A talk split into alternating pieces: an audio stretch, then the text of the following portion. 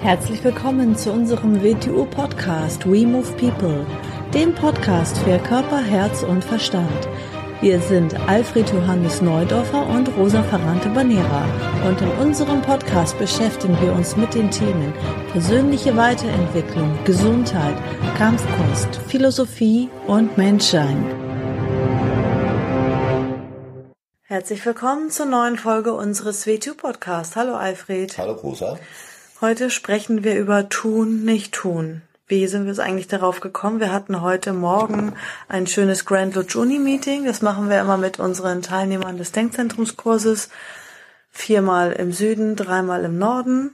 Und ähm, da Eigentlich, hatten wir heute das Thema. Mhm. Mhm. Unter, anderem. Unter, anderem. Eigentlich war das Thema Tun oder die Unterlassung. Mhm. mhm.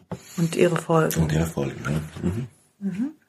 Was ist denn mit tun und nicht tun gemeint? Mhm. Ja, wenn wir tun und die nicht tun erwähnen, dann, dann denken viele Menschen, nicht tun ist, wenn man halt ähm, keine Aktion setzt. Das ist aber so ein bisschen zu kurz gegriffen. Zuerst sollten wir uns ein bisschen darüber unterhalten, was wir in diesem Zusammenhang unter, unter Tun verstehen.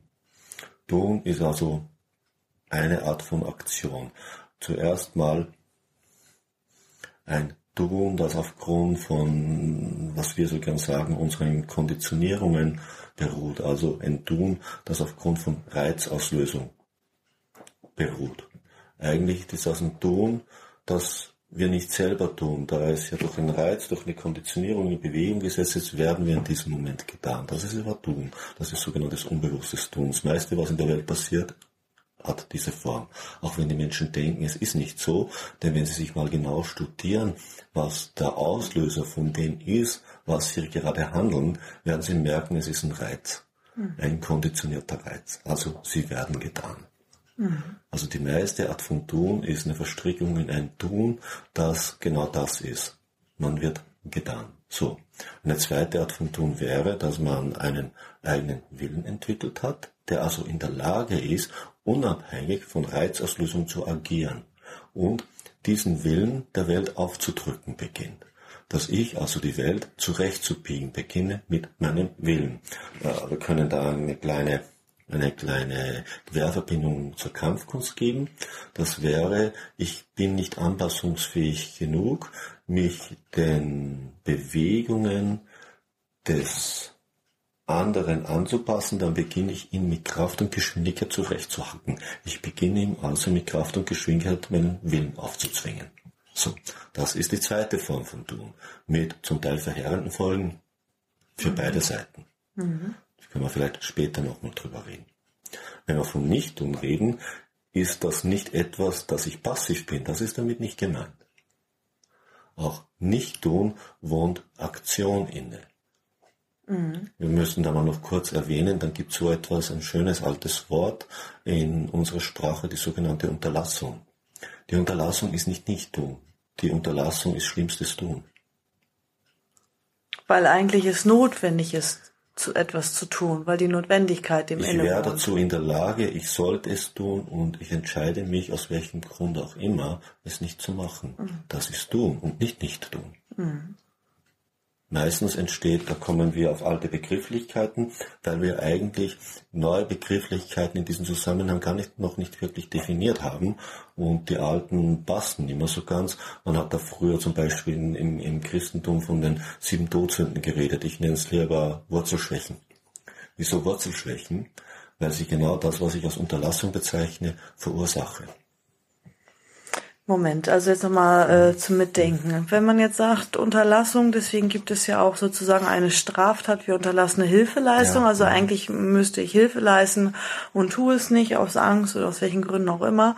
Ich stehle mich aus der Situation heraus. Mhm. Also ich habe unterlassene Hilfeleistung begangen. Ist natürlich eine Tat. Ich habe etwas nicht getan, was notwendig gewesen wäre, ist eine Tat. Deswegen wird man ja auch bestraft. ist eigentlich eine Straftat. Mhm. Mhm. So, was hat das jetzt mit den Sieben Wurzelsünde, äh, sieben ja, äh, Todessünden zu tun. Zehn, zehn mal auf. Hochmut, Geiz, Genusssucht, Zorn, Maßlosigkeit, Eifersucht und Faulheit. Ja, sagen wir jetzt Nehmen mal. Nehmen wir mal die erste, Faulheit. Ja gut, das ist klar. Faulheit, das, ja, das verstehe ich. Faulheit aber Trägheit. Was verursacht Faulheit Trägheit? Ja, ja. Ich mhm. beginne notwendige Sachen nicht zu tun. Ich beginne ja. eine Unterlassungsschwäche mhm. nach der anderen zu stärken. Eifersucht. Mhm.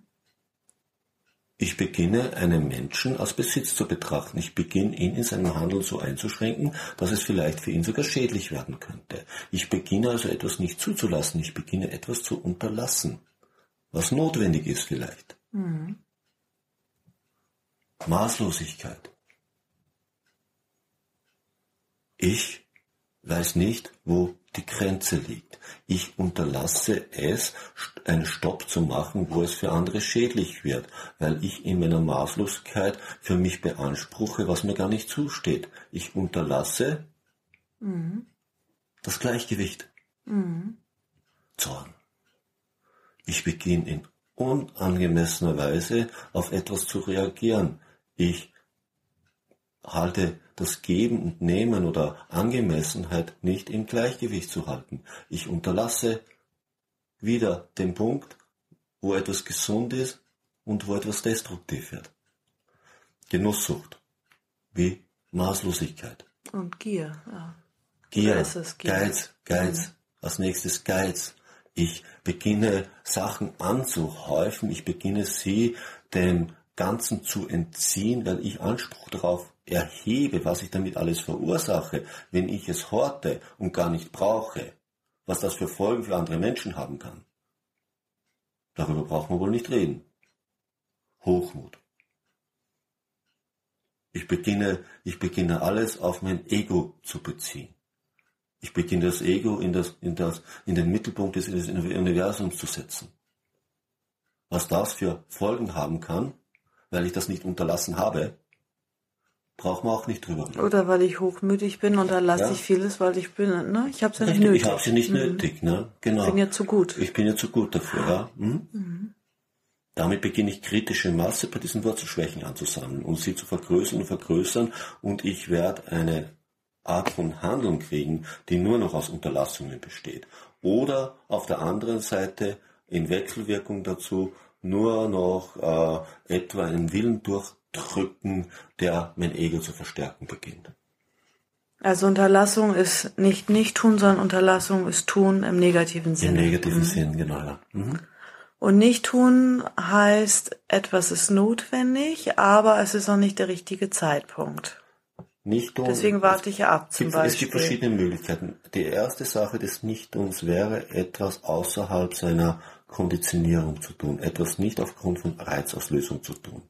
Zum Beispiel, das sind, könnten banalste Dinge sein, ich putze mir die Zähne normal mit der rechten Hand, ich tue es mit der linken. Damit beginne ich eine Konditionierung zu umgehen, ich beginne außer der Konditionierung zu bewegen, ist in Bezug auf die Konditionierung nicht tun. Ja, aber eigentlich ist es ja dann Aktivität. Es ist Aktivität, aber nicht Aktivität in dem, was ich vorher unter Tun definiert habe. Mhm. Ich beginne etwas außerhalb meiner Gewohnheit zu tun. In Bezug auf die Gewohnheit ist das nicht tun. Mhm. So ist eine Sache davon. Ja, eine. Denn eine zweite davon ist, wie du gesagt hast, ist nicht tun in einer Situation nicht in der Weise aktiv zu sein durch Handeln, sondern präsent zu sein. Das haben wir im Vorgespräch gesagt. Ja. Da habe ich mhm. nämlich mhm. gesagt, mhm. Äh, dass mir noch heute Morgen der Gedanke gekommen ist.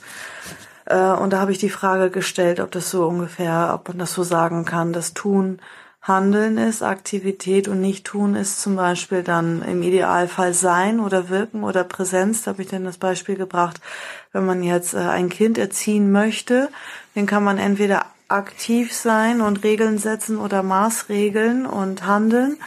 Oder man kann halt äh, durch Nichttun, durch sein Sein oder Wirken, durch die Präsenz, indem man ein gutes Vorbild ist äh, und gewisse Dinge vorlebt, äh, erziehen. Und nicht nur vorlebt, sondern sondern ähm, ich habe es im anderen Zusammenhang gerne mal gesagt, ist, ist, ist uns in Wirklichkeit nicht so klar, wenn wir ein Feld betreten, sind wir ab diesem Moment, ob wir das so wollen oder nicht, involviert und mitverantwortlich, was auf diesem Feld passiert. Gehen wir natürlich jeder sagen, das kann doch nicht so sein, das ist doch nicht, das will ich nicht. Ich gehe irgendwo in den Raum hinein und das sind Menschen und ab diesem Moment bin ich mit der Situation, die da drin herrscht, verflochten. Ja, bin ich. In irgendeiner Weise bin ich damit verflochten. Und ich muss da drinnen Entscheidungen treffen, was ich tue oder nicht tue. Ob ich das immer wieder oder ob ich etwas unterlasse, was ich tun sollte. Aus welchem Grund auch immer. Vielleicht nicht eigentlich angenehm, vielleicht hätte es keine guten Folgen für mich, vielleicht könnte es mir Schaden zufügen. Das ist aber alles nicht die Frage. Vielleicht sind das auch nur Ausflüchte. Mhm. Das ist nicht tun. Etwas Notwendiges zu tun, was ich als Notwendigkeit erkannt hätte, um einer Sache gegenzusteuern, die nicht richtig ist, ist eine Unterlassung. Mhm. Die Begründung dafür, da sind wir Helden, wir Menschen, Begründungen für sowas zu finden. Mhm. Und im äh, asiatischen Raum gibt es ja den Begriff Wuwei. Mhm. Ist das denn eigentlich ähm, vom, von der Bedeutung her tun und nicht tun oder steckt da noch mehr dahinter? Da müssen wir, da müssen wir, das steckt natürlich dann eigentlich alles mit drinnen. Wir müssen da aber noch eine Sache mit reinbringen. Das Wuwei tritt im Tao Te King auf, im Daoismus und wie gesagt, da gibt es den Begriff des Daos.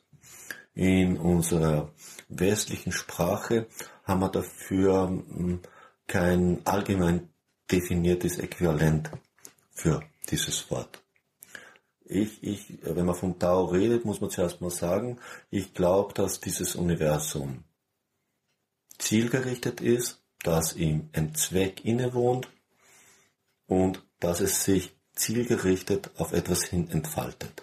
Auf jeden Fall offensichtlich für uns Menschen können wir sehen an uns selber, es entwickelt mehr Bewusstsein und mehr Bewusstheit. So.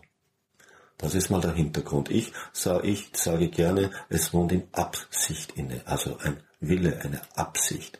Und das, was ich als Absicht bezeichne, würden wahrscheinlich viele Asiaten, die im daoistischen Sinn denken, als Tao bezeichnen.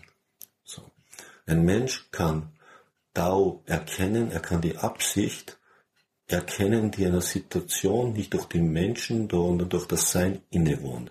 Wenn er das erkennt, dann erkennt er das Tao. Und dann erkennt er den Fluss des Taos in dieser Situation.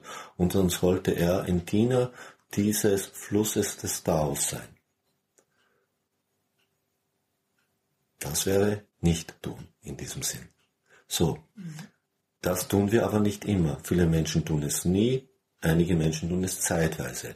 Wenn man es nicht tut, dann sollte man etwas tun, wo es ein weiteres schönes Wort gibt, das es aus einem anderen Kulturraum gibt, nämlich durch Carlos Castaneda aus, aus Mexiko, die kontrollierte Torheit. Habe ich keine Einsicht in das Tao, dann betreibe ich kontrollierte Torheit. Ich setze mir zielgerichtete Ziele und tu so, als wäre das hundertprozentig mit voller Verantwortung, was ich voll durchziehe. Mit allem, was mir durch meinem Potenzial zur Verfügung steht. Bis zu dem Moment, wo mir Dao offensichtlich wird. Dann ändert sich das Grundlagen. Dann gehe ich in das sogenannte Birschverhalten wieder aus dem über. Das heißt, ich beginne der Notwendigkeit des Daos zu folgen und all das zu tun, was dieser Notwendigkeit des Daos inne liegt. Solange ich diese Einsicht habe, geht sie wieder verloren, gehe ich wieder auf die Stufe der kontrollierten Torheit zurück.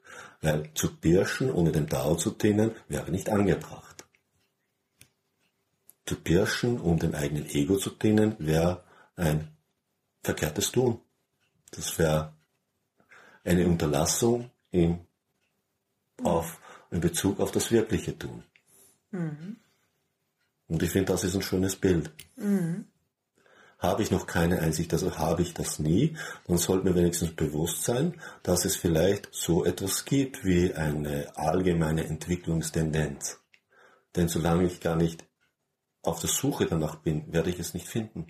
Und um es zu finden, muss ich das, was man als Tun bezeichnet, verlassen. Denn solange ich nur in dieses Tun verstrickt bin und gar nicht auf der Suche nach etwas anderem bin, kann ich es ja nicht erkennen. Und gerade an den Grenzen meines eigenen Tuns, also meiner eigenen kontrollierten Torheit, an der Grenze dieser Art des Handels, wenn ich hundertprozentig in die Verantwortung mit mir selber gehe, in meinem beschränkten Tun, dort zeigt sich das Tao, dort zeigt sich das, was darüber hinausgeht. Die Araber haben dafür wieder diesen schönen alten Satz, den ich sehr oft verwende, vertraue auf Gott, aber binde dein Kamel fest. Das Kamel festbinden ist die kontrollierte Torheit. Du hast viel mitgekriegt in das Leben, jeder von uns. Deshalb gibt es uns ja alle, weil jeder von uns anders ist und jeder etwas anderes mit hat, das er an die Oberfläche bringen sollte und entfalten sollte. Mit hundertprozentiger Verantwortung, mit hundertprozentiger Kraft. Solange er das nicht tut, solange er nicht voll in die kontrollierte Torheit hineingeht, mit allem, was er hat, wird sich das Tao nicht zeigen. Denn vertraue auf Gott, dass Gott dir hilft, wenn es soweit ist, oder nennen wir es das Tao oder die Absicht, ist erst dann, wenn du mit dem, was du mit hast, kein Auskommen mehr findest. Mhm.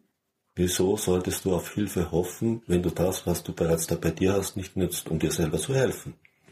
Sehr schön, so viel steckt da also drin im Tun und Nicht-Tun.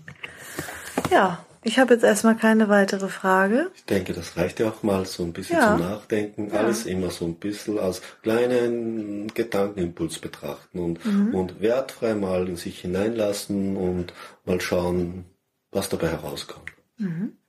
Nicht mit Tun darauf gleich reagieren. Mhm. Das heißt, zu werten, in Schubladen, in Kategorien reinzupacken, zu assoziieren. Sich vom inneren Dialog erziehen lassen, was da jetzt gesagt worden ist.